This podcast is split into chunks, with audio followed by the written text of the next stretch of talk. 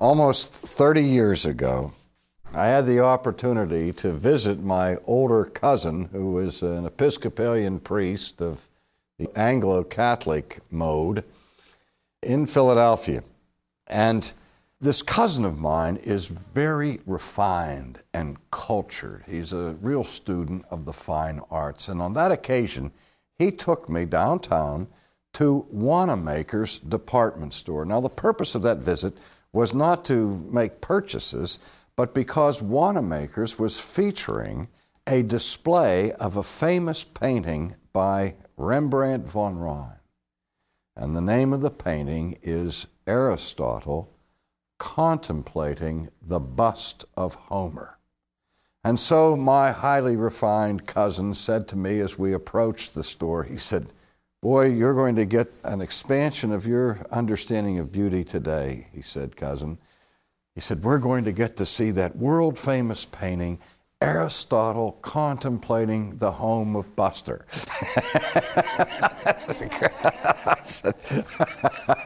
Obviously, I haven't forgotten that slip of the tongue. But today we're going to contemplate a bust, but it's not the bust of Homer, it's the bust of Plato is I've sort of wanted to have Plato come and visit us as we discuss some of his thinking. I was able to secure this bust recently in a trip to Italy in the coastal town of Amalfi. And I also purchased a bust of Alexander the Great because I thought uh, I shouldn't come home with just one because they tell me the two heads are better than one. but in any case, today we're going to be talking about my friend Plato, who, along with his most famous student Aristotle, are considered the real twin giants of Western philosophy. In fact, one historian of philosophy made the observation that all subsequent work in the field of philosophy by future generations and future philosophers is nothing more than footnotes added to the thinking of Plato and Aristotle. So prodigious were these men in their own day. Now, I also notice that I have a chair with me today, and it's not because I'm going to be lazy and sit down and give you a fireside chat.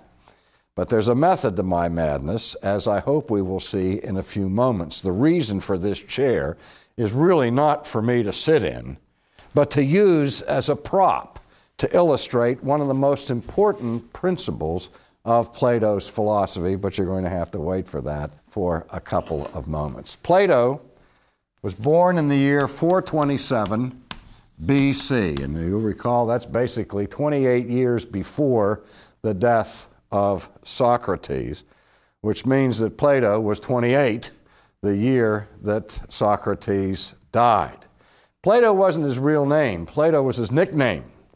And it was a nickname given to him by his coach when he was a young gymnast and wrestler who wrestled in the games that were the precursors of what we now call the Olympic Games. But because of his powerful build, he was called Plato, which means broad shoulders. And that became his name by which we know him today. His personal family background was of high nobility. His mother was a direct descendant of Solon, the great political thinker of ancient Athens. And his father was a descendant of one of the recent kings of Athens. So there was great royalty and nobility in the blood of Plato, who was born into an aristocratic family. Now, He's known for being the founder of a very important school in Athens that is called the Academy. And the name Academy is drawn from the name of the person who presumably had owned a piece of property in the northwest quadrant right outside the city of Athens, a man by the name of Academus. And he had some olive groves in this area and donated a parcel of this land so that Plato could start his school. And he honored Academus by calling his school the Academy. And it was situated in the midst of this grove of olive trees, and that's where we get the expression the groves of academia that we still use to define the academic world in which we live today. Now, over the entrance to the school or the academy, Plato had affixed on an arch over the door these words Let none but geometers enter here. Sort of like Dante's sign over the door to Hades, despair of hope, or abandon hope, all ye who enter here. Plato's sign read, Let none but geometers enter here. Now, wait a minute. We think of Plato as the great philosopher, not the great mathematician. Why would he call his school a school of geometry? Well, in the first instance, Plato's school covered the whole scope of intellectual inquiry, from political theory to ethics to the sciences and so on. So it wasn't just a school for mathematicians. And yet, he says, let none but geometers enter here. Now, to understand that, you can't think of it in terms of what we call modern geometry. The word geometry comes from the Greek word geis, or the word for earth, and the word, when we talk about metri or meter, we talk about that which is a form of measurement. And so originally, the science of geometry was the science of measuring elements of the earth and it was done by an examination of the forms of measurement, which we did study in modern geometry, like the triangle and the rectangle and the square and so on. And so, by means of these various shapes or forms that we use to measure things mathematically, we call the science geometry. But Plato went a step beyond this by saying, that the universe in which we live is not simply measured by forms, but rather the universe is forms. That reality is mathematical forms or ideas. At that point, we see something of the influence of the earlier Pythagoreans who had a virtually mystical view of numbers. But that's another story for another occasion. Plato's great contribution to the history of philosophy is in the development of what is called his theory of ideas. His theory of ideas, or it's sometimes called his theory of forms. His theory of forms. Now, Plato is what we call an idealist. Or we could say that Plato, more accurately, is a realist. And you say, wait a minute, are you talking out of both sides of your mouth? How can he be both an idealist and a realist? Well, let's think about that for a second. When we use the term idealist, over against the term realist, what do we usually have in mind? We think of an idealist as somebody who's kind of Pollyannish, who lives in a make believe world of ideals, who never comes to grip with the grim and harsh realities of the actual world in which we live in. And a realist is the one who draws his heroes, warts and all. He doesn't try to give us a phantom image of ideal perfection. So for us, a realist stands in stark contrast to an idealist. But when we call Plato an idealist and a realist, we are using those terms in a significantly different way. Let's see if I can explain that. Plato said that the ultimate reality the ultimate realities, I should say, plural, are ideas. The truth is ultimately formal, not material. That the ideas that we have in our minds of various things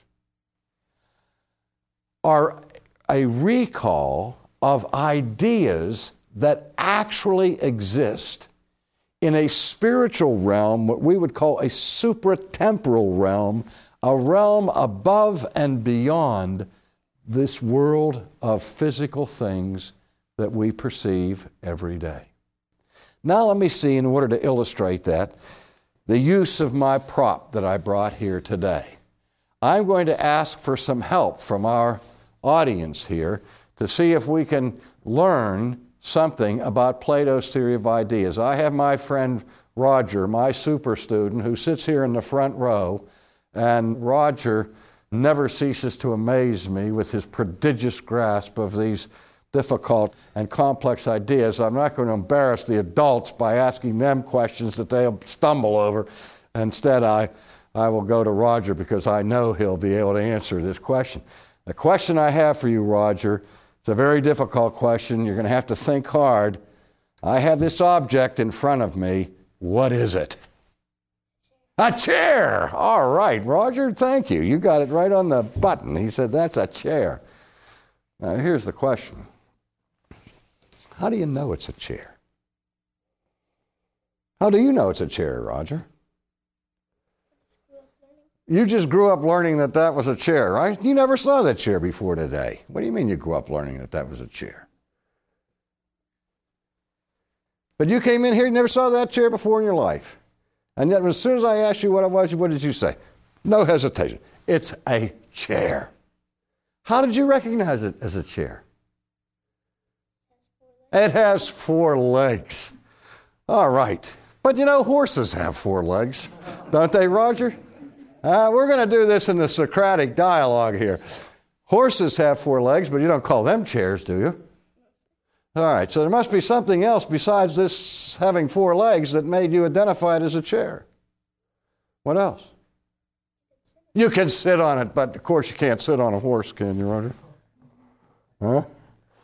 Do you have anything at home that's, that's kind of long, has three, like three sections to it, that has legs, four legs, and you can sit on it, call it a sofa. But you know the difference between a sofa and a chair, don't you? Yes, sir.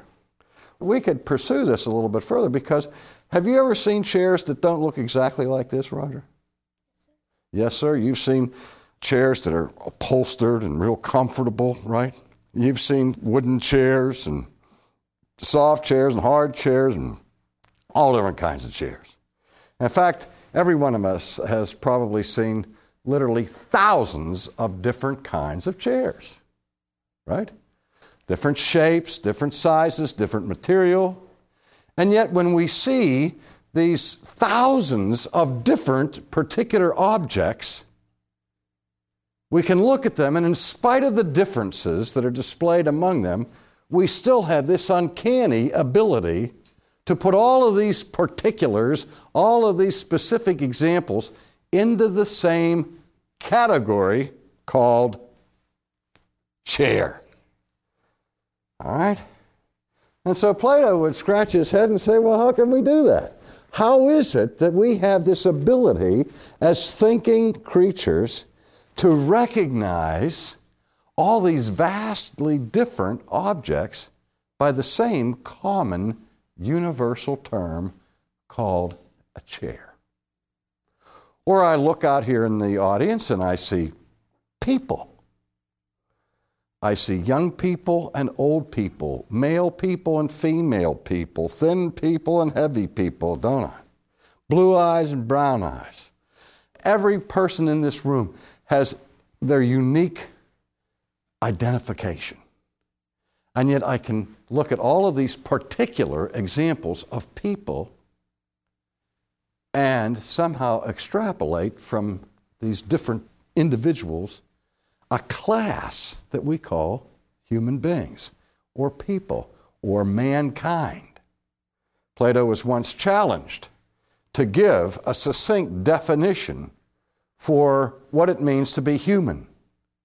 And he said that a man or a human is a featherless biped. that is, a two footed creature without feathers. Until one of his students threw a plucked chicken over the wall of the academy with a sign around its neck that said Plato's man. It was a featherless biped. But in any case, what Plato was saying when he contemplated all of this is how is it that we have this ability to recognize so many particular objects by this universal category of chairness? We have an idea in our mind of chairness. We have an idea in our mind of clothness. We have an idea in our minds of humanness, of treeness, of streetness. And so, whenever we see a particular street or a particular tree or a particular man, such as Plato, we can recognize them insofar as they approximate the idea of humanness, treeness, chairness, streetness, or whatever it is. Now, Plato says the reason that is, is that in this spiritual realm, there is the eternal, perfect idea of tree. There is the perfect eternal idea of chair. There is the perfect eternal idea of human. And everything that we meet in this world is simply a copy of the archetypal idea or ideal. Now, what he's saying is, is that these ideas independently exist apart from us. They have real being. Now, do you see what Plato's getting at here is the old problem that was left unresolved between Parmenides and Heraclitus. How can we account for both being and becoming? This is the world, the world that we see and perceive with our senses, for Plato is the world of becoming. And the only way we can have any knowledge of this realm is because above this realm of becoming is the realm of being where the eternal ideas of things actually exists. Now, let me just pause for a minute and say, do you see how he's called an idealist? He's called an idealist because he says that ultimate truth is found in these eternal ideas. And it is the formal truth that is the highest truth. But the ideas for Plato are not merely constructs of the human mind. They are not just human ways of thinking about things, but these ideas really are. They have ontological status, they have real being. And in that sense, he's called a realist because he believes that the ideas are not just imaginary, but they are real. Now, do you see how he can be both a realist and an idealist in the sense in which I'm using those terms at the same time. Now, one of the important aspects of this kind of thinking that has had a profound effect on every one of you and of your lives down to this very day. You live in a world, you grew up in an environment where you, even now, struggle with the idea that physical things, food, drink, sex, anything that is physical sort of is infected by a shadow of evil.